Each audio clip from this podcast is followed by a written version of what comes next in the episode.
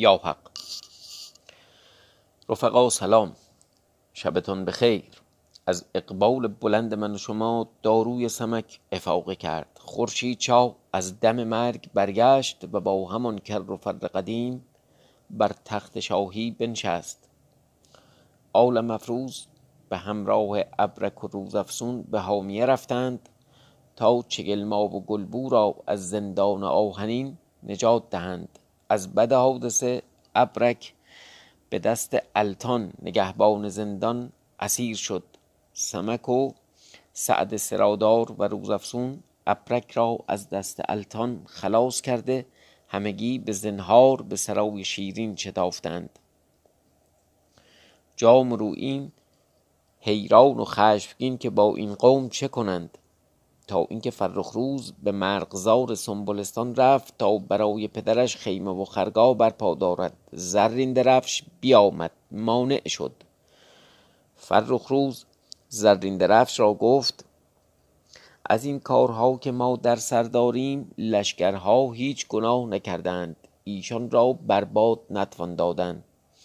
ما را با هم جنگ می باید کردن نه سپاه. فراشان بارگاه زنند ما جنگ می کنیم اگر تو بر من دست یابی خود بارگاه از آن توست. خواهی رها کن اگر نه مکن. و اگر من تو را بیفکنم بارگاه زده باشم. زرین درفش گفت چنین کنم. فرخ روز بفرمود تا فراشان بارگاه بدان مقام که بایست بزدند. خود با زرین درفش در جنگ. از هر دو جانب لشکر در هم نظاره. تا ایشان بسیار به نیزه با هم بکوشیدند. کسی مظفر نشد. نیزه ها از دست بینداختند تیغ ها از جفت جدا کردند. فرخ روز گفته زرین درفش زخم بر سر پدر من تو زدی؟ گفت بلی من زدم. اما جمشید برادرت همچنان زخمی بر سر من زد. فرخ روز گفت برادر من زخم نداند زدن که هنوز کودک است. او را میباید آموختن. تو نیز از من بیاموز. این بگفت و به وی درآمد.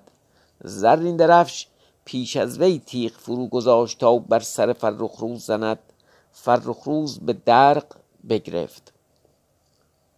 با سپر رد کرد. چنان که تیغ وی بشکست. فرخ روز بخندید. گفت پهلوانان زخم چنین زنند و سلیح چنین دارند. پایدار از زخم شمشیر مردان. این بگفت و تیغ فرو گذاشت. زردین درفش درق در سر آورد تا تیغ رد کند. تیغ تیغ فرخ روز بر درق آمد به دو کرد به خود آمد ببرید به سر آمد تا به سینه بشکافت.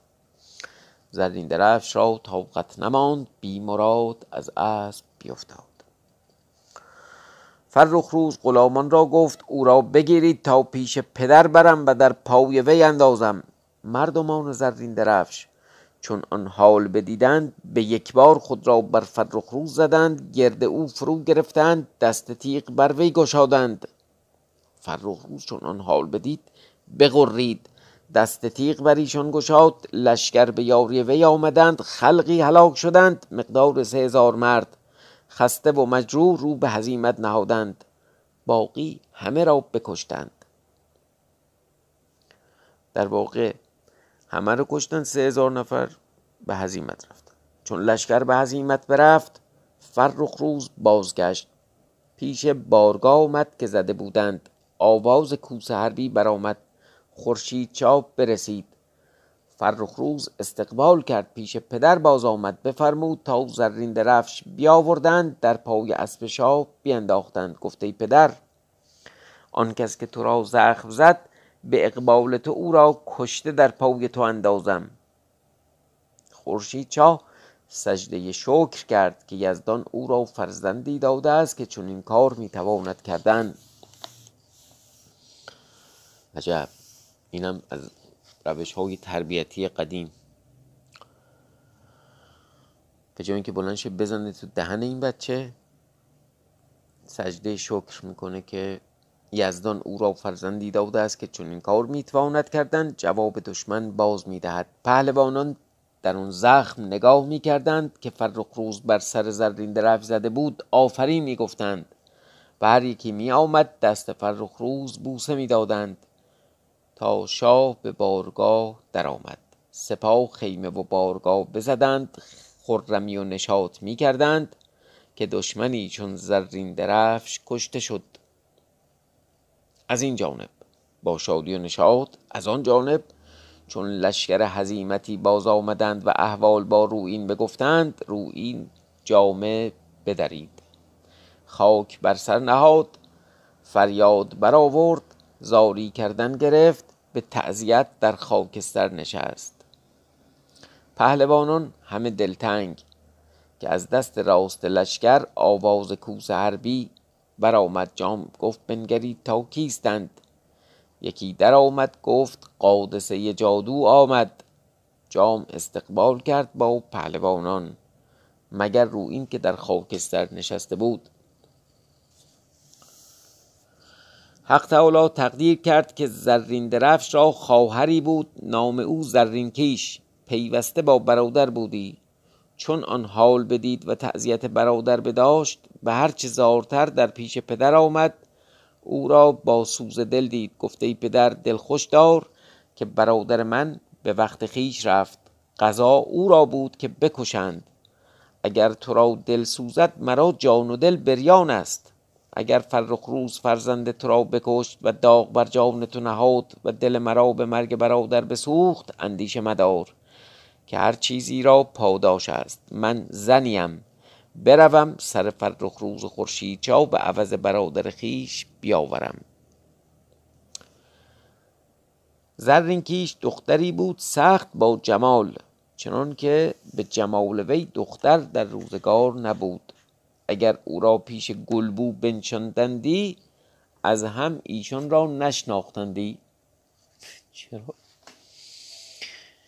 دل پدر خوش کرد به سخن خوب او را به بارگاه فرستاد. پیش شاه در آن ساعت شاه جام فرود آمده بود با قادسه جادو. احوال ها می گفت چون رو این در آمد خدمت کرد. جام او را بنواخت گرامیش کرد بپرسید قادسه او را شادمانی نبود تا رو این از فرخ روز بنالید. پهلوانان حاضر بودند چون لحاک و زراره و آبان و الماس. هر یکی سخنی می‌گفتند. قادسه گفت این فرخروز چگونه مردی است که همه از وی باز می‌گویند؟ هر کسی صفت فرخروز بر گونه ای می‌گفتند و کردارهای او یاد می‌کردند. گفته ایشا من به رسولی خواهم رفتن تا احوال وی بنگرم که چگونه مردی است.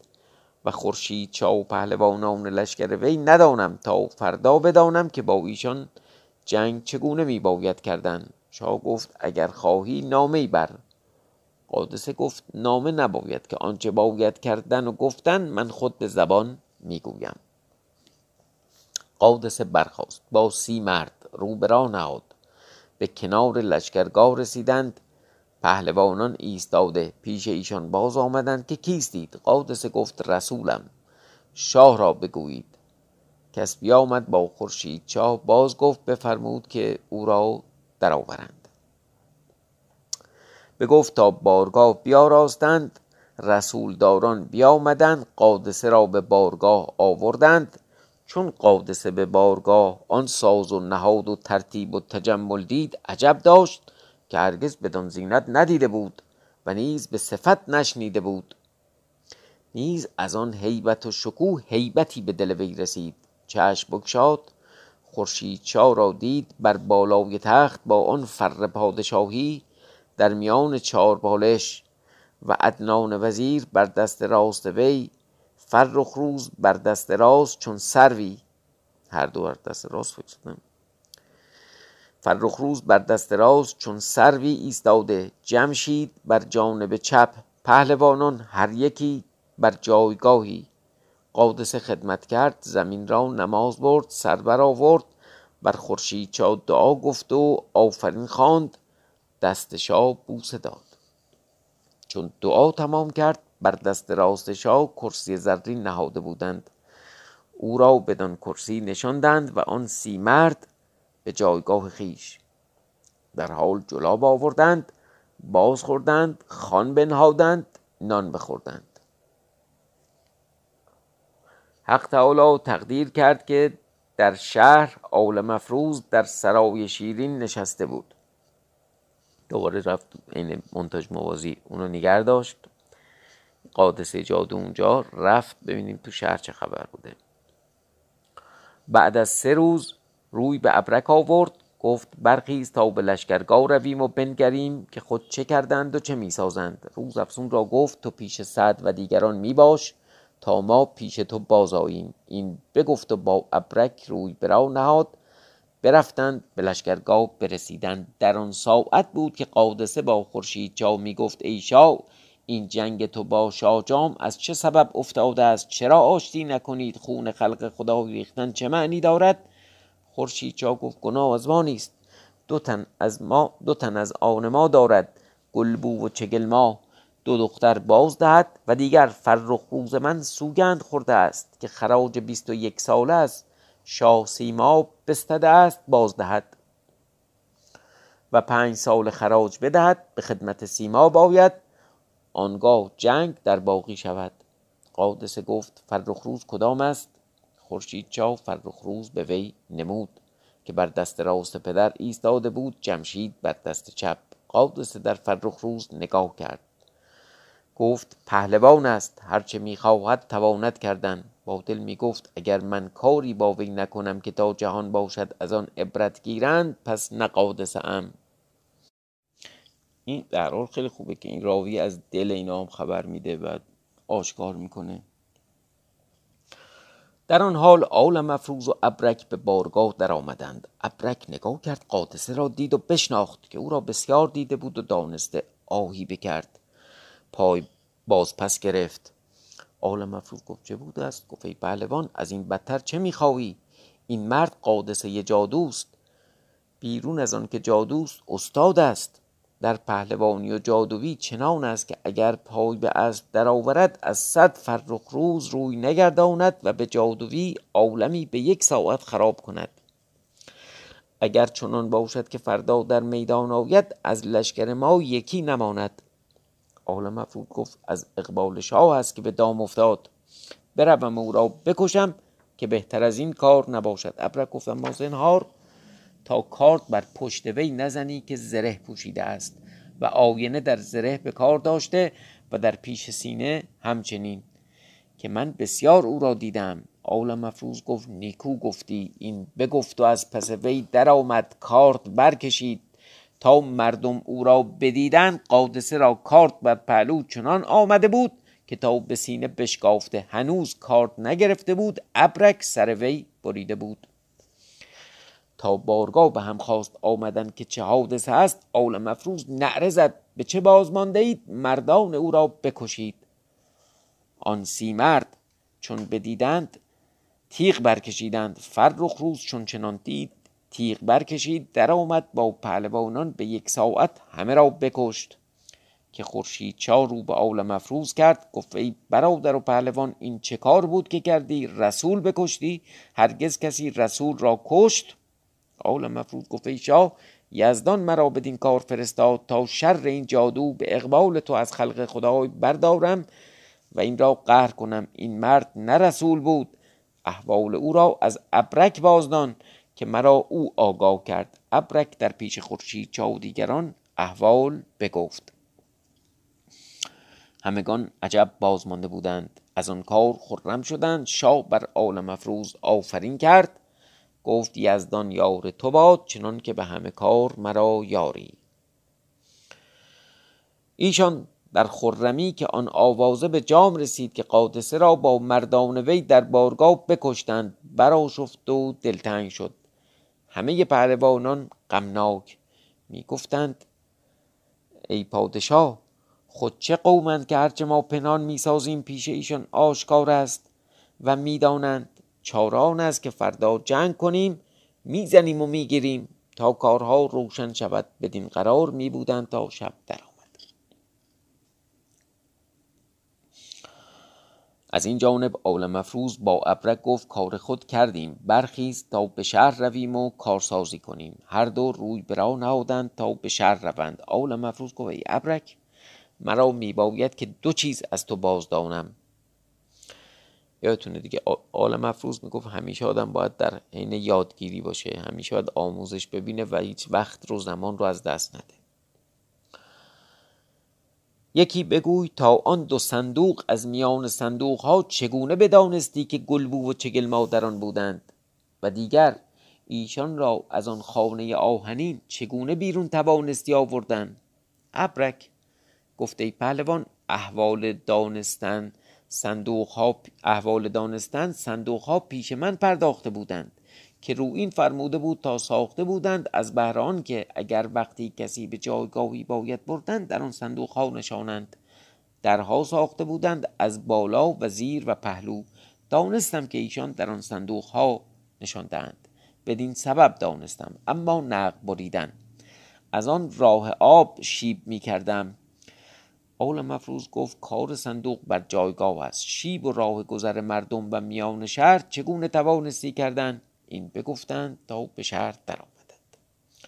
آل مفروض گفت ای ابرک در نق بریدن اول جایگاه به دست باید آوردن. از دور و بیراه بیامدن جایگاهی بدیدن مقدار نیم فرسنگ جایگاه نقب نشان کردند. ابرک نقب نیکو بریدی. در نقب نشست. آل مفروض به سرای شیرین آمد. پیش روزافزون و دیگران احوال بگفت. ایشان آفرین کردند. تا از آن جانب لشکر جام چون شب در آمد لشکر در ترتیب ساختنان که فردا جنگ سازند زرین کیش با پدر گفته بود که بروم سر خورشید چا فرخ روز بیاورم. حق تعالی تقدیر کرد چون طلایگان بیرون آمدند زرین کیش برخواست خود را آراسته کرد به زیبر با صد هزار جمال چنان بود که چون در شب تاریک می‌رفت روی او چون ماه میتافت. پیاده و تنها روی به راه نهاد تا به لشکر خورشید چاه رسید. فرخ روز از این جانب بیرون آمده بود به طلایه و نگاهداری می‌کرد تا چه می‌سازد. زمانی بود تا از طلایه بگذشت. گفت مگر از لشکر جام کسی یابم که او را سید کنم؟ می‌رفت. ناگاه اسب فرخ روز شیه زد. فرخ روز روی بر پشت اسب نهاد نگاه کرد. در آن شب تاریک ماهی دید روان. تنها بیساز. در آن میان دو سپاه فرخ روز بدید عجب داشت. پیش وی باز آمد بانگ بر وی زد. کیستی؟ زدین کیش گفت ای آزاد مرد از رعیتی یا از پهلوانان؟ فرخ روز گفت از موبدان. زدین کیش گفت اگر مردی بگو که کیستی. فرخ روز گفت ای دختر منم فرخ روز فرزند شاه جهان خورشید شاه. زرین کیش چون بدانست که او کیست خرم شد با خود گفت کار من راست برآمد. گفته شاهزاده گوهر به گوهر شود. سزاوار به سزاوار افتد. فرخ روز گفت چه می‌گویی؟ زرین کیش گفت ای شاهزاده چه میشنوی؟ احوال من بدان و آگاه باش که دختر آبانم از جاه سروران. آبان یکی از پهلوانان چهار پنج تا پهلوان درجه اول لشکر جام یکیشون آبان بوده که الماس بود نه؟ این میگه من دختر آبانم. جام نامه نوشت پدر مرا به یاری خواند. پدر من با ده هزار سوار می آمد. من با وی بودم که هرگز مرا از خود جدا نکردی. چون نزدیک رسیدیم شاه جام استقبال کرد. با پهلوانان بودم مهد من به نزدیک رسید. بی مراد باد نقاب از مهد من برداشت. پرده کنار رفت. مگر روین پهلوان را نظر بر من افتاد؟ من نیز او را بدیدم و بسیار کس دیگر. مگر روین دل به من گرفتار کرد و من از احوال وی بیخبر؟ حالا روین باباشه دیگه. چون فرود آمدیم شاه جام را به دلالی بفرستاد و مرا از پدر بخواست. پدر مرا به روین داد که شاه جام دلالی می کرد پدر بیامد و با من بگفت که من تو را به روین پهلوان دادم. من چون بشنیدم پنداشتم که صد هزار تیر زهرالود بر جگر من آمد. عجب داشتم. بی آنکه رنجی مرا رسیده بود. گفتم ای پدر او را نخواهم. پدر گفت دختر چاره چیست؟ شاه جام تو را خواستاری کرد. او را باز نتوانستم داشتن. با خود اندیشه کردم که چون رو این پیش من آید او را بکشم. با من چه کنند؟ و اگر نه خود را بکشم. پس حادثه زرین درفت در افتاد که کشته شد از دلتنگی و تعذیت داشتن به کار من نپرداخت. چون فارغ شد وعده بود که امشب بیاید. با خود گفتم او را نتوانم کشتن خود را کشتن هم روا نباشد شرط نیست. چرا جان خود برباد دهم برخیزم و بگریزم.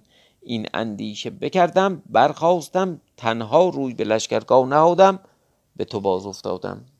به دولت رسیدم. اقبال مرا یاری کرد که به تو رسیدم نه به دیگری. و اگر نه مرا به خدمتکاری از آن خیشته مرا به خدمتکاری از آن خیشته چنان که از پهلوانان روین رسته باشم. فرخ روز اگرچه مست بود و به شب او را نیکو نمی‌توانست دیدن با آن همه او را می‌دید که سخت با جمال و پاکیزه بود. او را در پس اسب گرفت به طلایه آمد. پهلوانان گفتند ای شاهزاده این کیست؟ روز گفت سید است. همچنان می آمد تا به خیمه مادر خیش ابان دخت. او را بنشان می بودند تا روز. روشن شد. خیلی هم روشن فکر بودن. اولین دختری که بلند می‌کردن میوردن میشه مادره و مادره هم در جریان میگذاشتن. با صدر رحمت به حیای نسل امروز. فرخ روز در روی و موی و دیدار و جمال و چهره و بالا و پهنای زرینکیش نگاه می‌کرد. پنداش که پری می‌بیند که فرخ روز پری دیده بود و دیگر دیرگاه بود تا گلبو را ندیده بود. زرینکیش به جمال از گلبو کمتر نبود اما تراوت و نرمی و سکونت وی نداشت که جمال وی که جمال بسیار چیز میباید تا نیکو باشد. همینجوری به زیبایی تنها نیست. نمک می‌خواد آن می‌خواد تراوت می‌خواد نرمی می‌خواد. اینجا یه حکمت در واقع داره میگه. جمال بسیار چیز میباید تا نیکو باشد. حاجت به گفتار من نیست. همه کس دانند. فرخ روز چشم در زرین کیش گشاده دلش بدو میل کرد. عاشق شد چنان که شهوت بر وی غالب. اما سوگنده با گلبو خورده بود تا مراد وی ندهد دست به هیچ زن ننهد. در آن روزگار مردان و زنان در وفا و عهد استوار بودند هیچ بدعهدی نکردند. نه چون مردم این روزگار که اگر به روزی ده بار سوگند خورند بشکنند. اگر مردی ده زن ببیند و اگر زنی ده مرد جهد کنند که مراد از هم به دست آورند. در بند نیکونامی نباشند از بدنامی اندیشه نکنند. کام دل جویند نیک یا بد؟ لاجرم چون چنینند هرگز کسی نام ایشان به نیکی بر نمی آورند. آفرین بر مردم نیک باد و نفرین بر مردم بد. خب پس معلومه از روزگار کهن همیشه فکر می‌کردن که در واقع روزگار باستان یا ایام در ازمنه مازی مردم یه چیز دیگه بودند و بهتر بودند. فقط مختص روزگار ما نیست. فرخ روز در زرین کیش می نگرید با خود اندیشه می کرد که چون سازد که آواز کوس برآمد. فرخ روز گفت ای مادر او را تیمار می دار تا وقت آید بگویم چگونه می باید کردن. این بگفت و بیرون آمد سلی پوشید با سپاه رو به میدان نهاد. چون صف هر دو لشکر راست شد از لشکر جام الماس با دوازده هزار مرد تیرانداز بیرون آمد. قاعده ایشان چنان بود که هر یکی سه چوبه تیر بیش نینداختی. پس همچنان برابر لشکر خورشید چا آمدند. دست تیر بر ایشان گشادند و سی و شش هزار چوبه تیر بینداختند. مقدار ده هزار سوار مرد از لشکر خورشید چاو به مرگ آمدند. خب یعنی الان با نمی‌دونم این سلاح های همه کس کش و این سلاح های نمی‌دونم خیلی عجیب و غریب شیمیایی با اینا هم نمیشه ده هزار تا رو تو یه لحظه از بین برد. اون موقع ببین چه زوری داشتن تو جنگ. الان چه می‌دونم هیچ هیچ نبردی. من یادم نمیاد که ده هزار تا رو یک جا بتونن بکشن تو اینا. به حال مقدار ده هزار سوار مرد از لشکر خورشید به مرگ آمدند بیرون از آن که خسته شدند. یعنی تعدادی هم مجروح اینا شدن دیگه. و اسبان بسیار به زیان آمدند. فرخ روز آن بدید برا شفت رو به پدر کرد گفت ای پدر نخواهم که کسی دنباله من بیاید و اگر نه خود را بکشم. بنگرم که ایشان را پایگاه تا کجاست چه محل باشد ایشان را که چنین کار کنند و دست بر ما یابند و به یک ساعت چندین هزار مردان ما بکشند. اینم می‌ذاره گفتیم دیگه این ژن خوب می‌ذاره لوس بود دیگه. تا میگم من این کار می‌کنم اگر مخالفش بود میگم من خودم رو بکشم. بابای میگو باش طوری نیست. این بگفت خود را بدان دوازده هزار مرد زد. تیغ در ایشان نهاد میکشت و میافکند. ایشان دست بر وی گشاده چون جام بدید که فرخ روز تنها بر لشکر زده است. بانگ بر لشکر زد که گرد فرخ روز برایند و جهت کنند که او را از میان بردارند. رو این گفت شاه نه او یک تن است و از ما دوازده هزار مرد. هیچ کس از لشکر وی می آیند نگاه کن اگر کسی به یاری آید ما نیز فرستیم. نام و ما زیان دارد. گوید بنگر بدین مردان بی همیت. دوازده هزار مرد با یکی در مساف و دیگر میفرستد. یعنی بازم میفرستیم. و دیگر ناچار از آن جانب لشکر آید. ندانیم که چه خواهند کردن فرخ روز جنگ می‌کرد. باز روی این یه ذره پهلوونی و اینا سرش می‌شد برخلاف جام. فرخ روز جنگ می‌کرد تا وقت آن که آفتاب زرد شد. مقدار دو هزار مرد کشته بود و بسیار خسته و مجروح. چند تیر بر اسب فرخ روز زده بودند که همچون مرغی بود و بسیار بر اندام فرخ روز نشسته. مثل جوجه تیغی در واقع. به عاقبت در میان جنگ فرخ روز به الماس رسید. تیغی زد و او را بکشت. لشکر چون چنان دیدند رو به هزیمت نهادند فرخ روز نیز بازگشت از هر دو جانب دوست و دشمن بر فرخ روز آفرین کردند. چون به لشکرگاه آمد تیرها از اندام اسب بیرون کردند بر مقدار سیصد تیر بود. اما بسیار زخم به اسب نرسیده بود که برگستوان داشت. یعنی در واقع زین مفصلی داشت لباسی پوشیده بود زرهی بر تن اسب کرده بودند و اندام فرخ روز چهار جای زخم رسیده بود. جراح بیاوردند دارو برنهاد در بست چون شب درآمد طلایگان از هر دو جانب بیرون فرستادند. همه سپاه رو به آسایش نهادند. در شهر آل مفروض با روزافسون گفت برخیز تا به لشکرگاه رویم و احوال مساف امروز بازدانیم و مرا چیزی در دل می آید که ابرک به کاری مشغول است.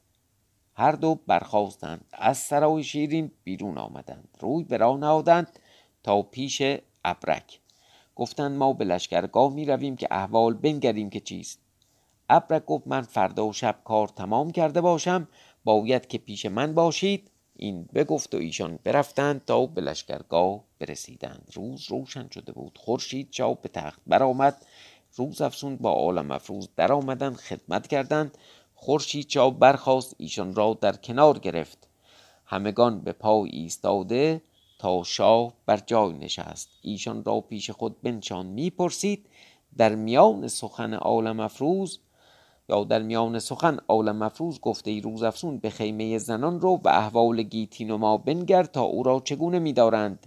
با بند است یا نه؟ بگو تا او را نگاه دارند و از بند بیرون نگذارند. روز افسون به خیمه زنان آمد خدمت کرد. همگان برخواستند او را در کنار گرفتند پیش خود بنشاندند بپرسیدند گیتین و ما را دید با بند پیش ایشان و زرین کیش در پیش ایشون. حالا جالبه اینجا همش نوشته او زرین کیش. الان نوشت زرینگیس به نظرم این باید درست باشه چون زرین کیش که معنی نداره. اون داداشه زرین درفش بوده. حالا دیگه چرا گذاشتن زرین درفش دیگه نمی‌دونم. باباشون اینجوری بوده. رو این دختره هم باید باشه همون زرینگیس که اینا اشتباه گفتن اشتباه ضبط شده زرینگیش زرینگیز در پیش ایشان دختری سخت با جمال روز افسون عجب داشت. بپرسید این کیست؟ ابان دخت. از آنچه زرینگیز با فرخ روز گفته بود آگاهی داشت که فرخ روز با مادر گفته بود. با روز افسون باز گفت سر به جنبانید که هر که کاری داند از آن معنی هر چه باید بکنند داند و بسیار باشد که مرد از آن کار فارغ باشد. او به دل خود نگاه کند گوید بدین کار آمده است. روز افسون برخاست بیرون شد. پیش آل مفروز آمد. احوال بگفت. آل مفروز برخاست به خیمه زنان آمد. زنان شاه چون او را بدیدند برخاست. این یه جور خواجه حرم سرام است با همه رفیق پیش وی باز رفتند. همه او را در کنار گرفتند بپرسیدند. آل مفروز ایشان را گرامی کرد. بنشست بی آنکه سخنی گفت. روی به زرین گیس کرد. گفت این کیست؟ ابان گفت ای پهلوان از وی بازدان از هیبت آل مفروز دم نیارست زدن که احوال بگفتی. آل مفروز گفت ای دختر تو کیستی؟ از کجایی؟ چه کار داری؟ زرینگیس هیچ اندیشه نکرد و از وی هیچ نهیب در دل نیاورد که با جگر و کاردان بود. زبان برگشاد و همچنان که با فرخ روز گفته بود باز گفت آل مفروز گفت ای رعنا تو پنداری که با من همان توانی کرد که با ایشان مرا نمی‌شناسی. منم سمک ایار آن مردم که جهانیان جمله مکر از من آموزند تا آمدی مرا بفریبی. او را بند برنهید تا من احوال این رعنا بدانم. روز افسون او را بربست. گفت او را نگاه میدار تا من بیایم. آلم مفروز بیرون آمد. تا ایشالله فردا شب ببینیم چه بلایی سر زردینگیز میاره یا زردینگیز چه بلایی سر این زعما میاره؟ شبتان خوش.